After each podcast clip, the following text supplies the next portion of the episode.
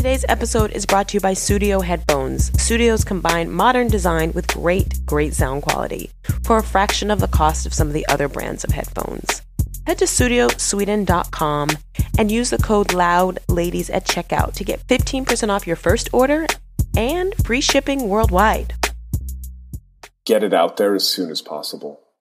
Um, and I don't know how that quite works with what you guys are doing, but this idea of like, put this out in the world and see how people react.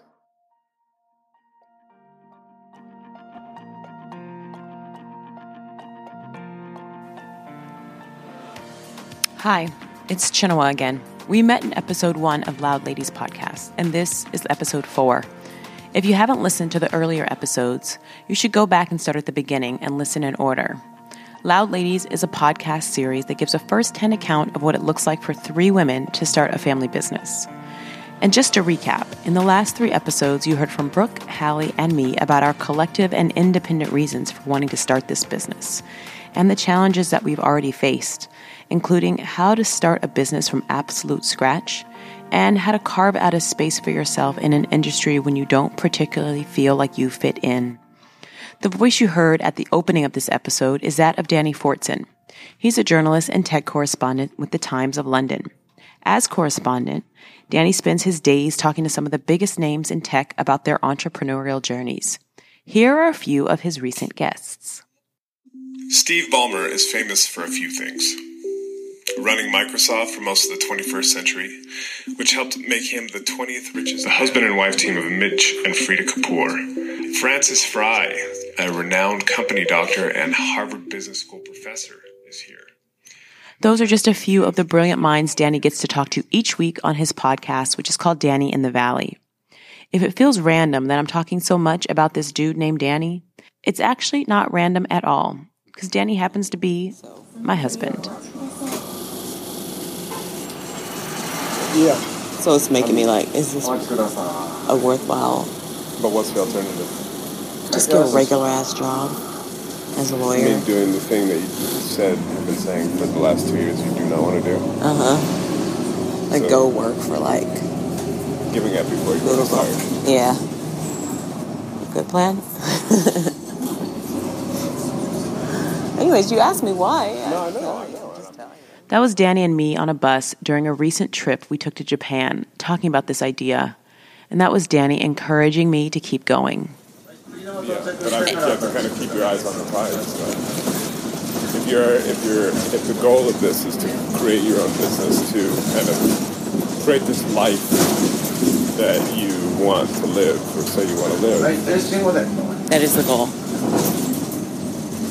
uh, then this seems like a very good way to at least try that.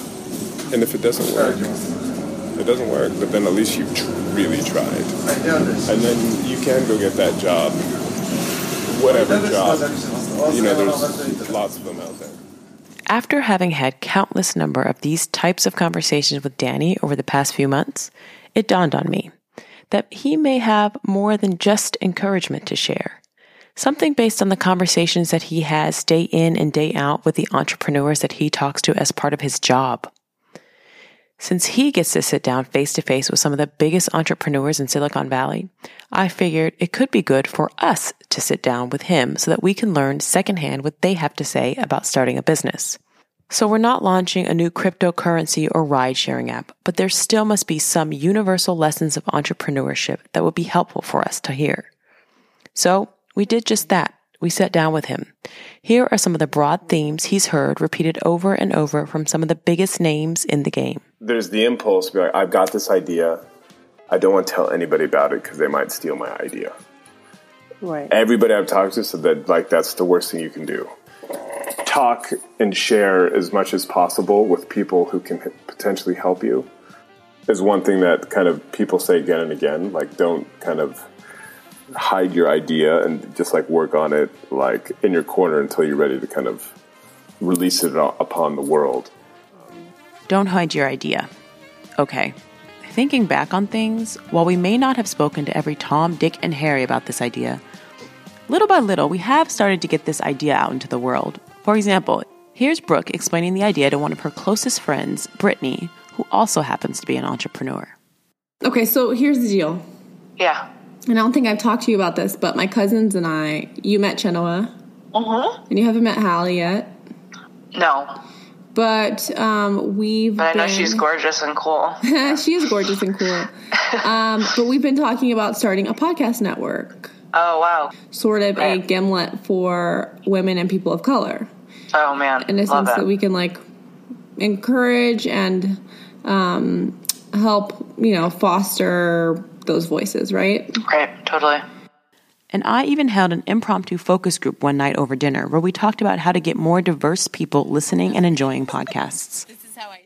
Yeah, it's like Well, so how do you get people of color to listen to podcasts? correct. I don't know. Is it to have producers that are people of color? That I think it's to have content that relevant good content, right. good stories that speak to it because that's been my frustration. It's like I want to find something that speaks to me, Yeah, and there are there's a lot. I have a lot of interests, so like I will listen to a You will podcast. find something that you Correct. are interested in. But it'd be nice to have a really first to have quality content that I can pick from. in the whole time. That's not just Anyone who's ever had an idea that they've come up with and started to build it on their own from scratch knows how daunting it can be to put it out there in the world. It brings up lots of feelings of fear and rejection and all that other stuff. So we're doing our best. Cut us a little slack. Today's episode is brought to you by The Self Evidents t shirts and sweatshirts that empower you to wear your truths. The Self Evidents is an awesome brand of shirts that say stuff like, coffee, champagne, and fundamental rights, free press and chill, and moms for president. Go to Etsy.com and type in the self evidents in the search box. T H E S E L F E V I D E N T S. You can also find the link to the shop in our show notes, and they're also on Instagram. Use Loud Ladies at checkout for 15% off your entire order. Today's episode is also brought to you by Sudio Headphones. Sudios combine modern design with great sound quality for a fraction of the cost of some of the other brands. Head to sudiosweden.com and use the code LOUDLADIES at checkout to get 15% off your first order and free shipping worldwide. On to lesson two. Was just at this retreat with a bunch of startups yesterday. Like 10 startups gave presentations Wow, okay. about how, and they've all received funding and they're all doing, you know, they all have got hundreds of thousands or millions of users or whatever, but they all said, you know, we started out doing one thing and then we started like putting it out to what they call power users or just like people who could try it and test it. And they always ended up changing what they, you know, it's what they call iterating out here. Iterate, iterate, iterate.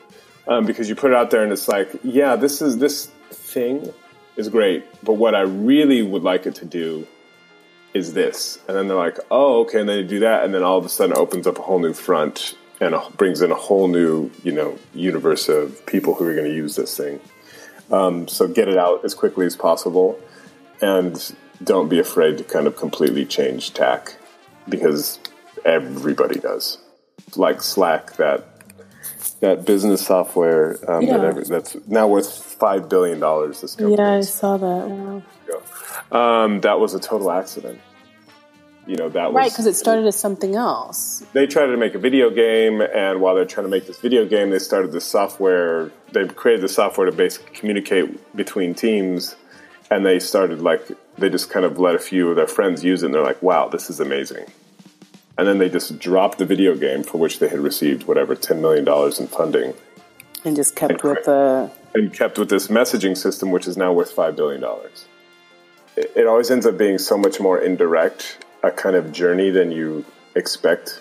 Okay, well, you know, it's like we start a company and then we end here, but there's all these like right turns and U turns and all these a million things that you could never even imagine have happened before you end up kind of getting to a place where you're like, wow, this is this is amazing, or this is what we were, we're really happy with this, or whatever. But um, So, lesson two get things out in the world quickly and don't be afraid to iterate and change direction. That one makes me cringe. We haven't even had a chance to get to the iteration stage yet. We're still trying to get this thing out the door. Honestly, we've been thinking about and tinkering with this idea for months at this point. I was looking back on emails we sent about this idea, and they date back to early spring 2017. And internally, believe me, we've all had moments of frustration with the pace with which we've executed on things. Babe, can I talk to you really quickly? Yeah, well, what's, what's up? um, Chino was kind of complaining that while she was gone, or not much was done while she was gone. Um, but I felt like everyone, we all have full time jobs and their kids and just other stuff when we that we need to do. I don't know how quickly we can move, to be honest. That was my sister and co founder Halle complaining to her husband about how I'm nagging everyone about our pace. I'm assuming these feelings are par for the course in starting a business. I can't imagine we're alone in the reality of having lots of priorities to balance and dealing with feelings of moving too slowly. Anyhow, let's take in one final piece of wisdom from Danny. People are like the kind of people management, recruiting and people management mm-hmm. are the thing that all the that that is kind of the most important. You know, you have the idea and then who's going to execute it. Like I was talking to a guy who helped create Candy Crush, which was um, you know the little jelly bean mobile jelly bean game, the mm-hmm. shooting jelly beans, whatever. Anyway, they sold their company for six billion dollars like know, four four or five years ago, and now they're funding all these companies with the money that they made, and um, they were saying that they he was talking to a founder of their biggest rival who has almost the same revenue almost the same amount of users but one tenth of the workers. Because he said the guy said he's like i over uh, kind of i found the best person i could who does x and i paid them really well and they're as good as three or four kind of mediocre people Mm, so yeah so just like that idea of like I imagine that as we continue down this path of building this business, we will come face to face with the reality of what Danny's talking about. With only three of us in the business so far, we're not there yet, but I imagine it's not too far off in the future. Anyhow, now may be a good time to give you a glimpse of where we are with at this point. Yeah you know, there's a podcast I was listening to that basically just said, start before you're ready. And I think we, the three of us are very much in that space. We're not, we don't feel very ready, but we're just going to put our first episode out there, put that, support the podcasts that have kind of showed their interest and want to do the work. But um, So that's all for our episode. As Halle said, we don't feel ready, but we're moving ahead anyway. And there's much, much more to come, so stay tuned. You may actually be surprised where things go. Thanks, Danny, for sharing with us. And don't forget to check out his podcast. It's called Danny in the Valley. It can be found on Apple Podcasts, Stitcher, Google Play, or wherever you listen. And while you're at it, don't forget to subscribe to Loud Ladies Podcast and give us a rating. They really do help people find the show. Special thanks to Dave Fortson, Brittany Merlis, Eric Cardenas, and Mark Millien for your contributions to this episode. Coming up, scenes from an upcoming episode of Loud Ladies. Halle, did you see her email? Which one? There's so many emails. Which one? The one that just came through. I'll read it. It says, Given my current workload, I will no longer be able to produce shows every two weeks. Ugh. Yeah.